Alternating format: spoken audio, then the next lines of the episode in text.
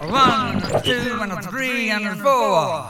Absolute beginners. Beginners. Beginners. Absolute beginners. Alle radici del rock con Carlo Massarini. Fra tutti i gruppi femminili vocali degli anni 60 ce n'è uno che si distingue da tutti gli altri. Sono le Shangri-Las, due coppie di sorelle cresciute nel Queens, New York suburbana, e sono le antesignane per il luogo di nascita e per la loro immagine del melodramma nel pop e delle bad girls dentro e fuori dei dischi. Mary e Betty Weiss e le gemelle Margie e Marianne Geyser si incontrano al liceo, fanno più per gioco che altro tutta la trafila, quindi serate danzanti a scuola, ritrovi per ragazzi, talent shows, prendono il nome da un ristorante vicino a casa e nel 64, quando la solista Mary ha appena 15 anni, firmano, anzi firmano i genitori, per la Redbird Records, l'etichetta di proprietà di Jerry Lieber e Mike Stoller, che sono due maestri dei hit singles degli anni d'oro del rock and roll, Hound Dog, Jailhouse Rock, Kansas City, eccetera, eccetera.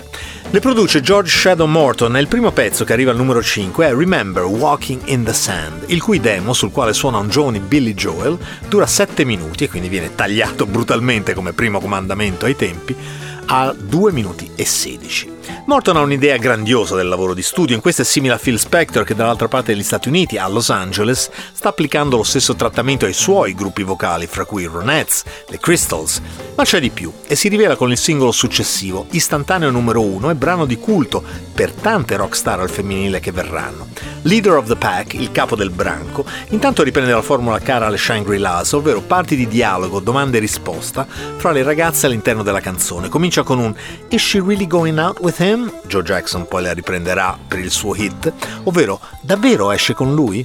E l'altra risponde Eccola lì, chiediamoglielo. È l'anello di Jamie che porti? A proposito, dove l'hai incontrato? Entra in scena Mary con la sua voce altissima e parte quella che fu definita la loro musica, ovvero teenage drama, storie, vignette drammatiche da teenager. Perché è ovvio che i genitori glielo proibiscono di vederlo. Viene dalla parte sbagliata della città, le dicono he's bad, lui è cattivo, ma lei ribatte no, è solo sad, triste. Insomma, i due si devono lasciare fra le lacrime e la sua moto, che le Shangri-La portavano anche in scena dal vivo, romba. Le ruote sgomano sulla strada bagnata e si sentono i rumori dello schianto. Una death song, una canzone di morte la chiamano, e fa capire che le quattro teenagers non sono solo pretty girls che cantano di cuore e amore.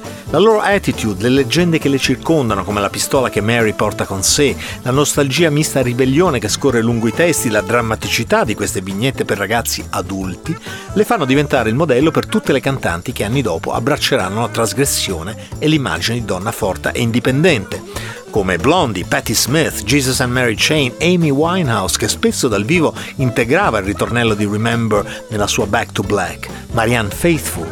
Quattro anni di hit uno dietro l'altro e poi sparite, nel nulla di una vita normale. Qualche tentativo di ritorno, mai nulla di decisivo. E così rimane il ricordo di quattro teenagers che cantavano di scappare di casa, di rabbia giovanile, dell'uomo sbagliato, ma anche di ragazzi mandati a morire in Vietnam delle Absolute Beginners in tutti i sensi. 1964 The Shangri-Las, Leader of the Pack. Is she really going out with him? Well, there she is. Let's ask her. Betty, is that Jimmy's ring you're wearing? Mm-hmm. Gee, it must be great riding with him. Is he picking you up after school today? Mm-mm. By the way, where'd you meet him?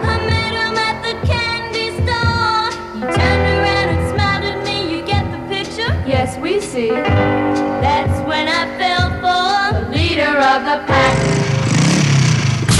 www.virginradio.it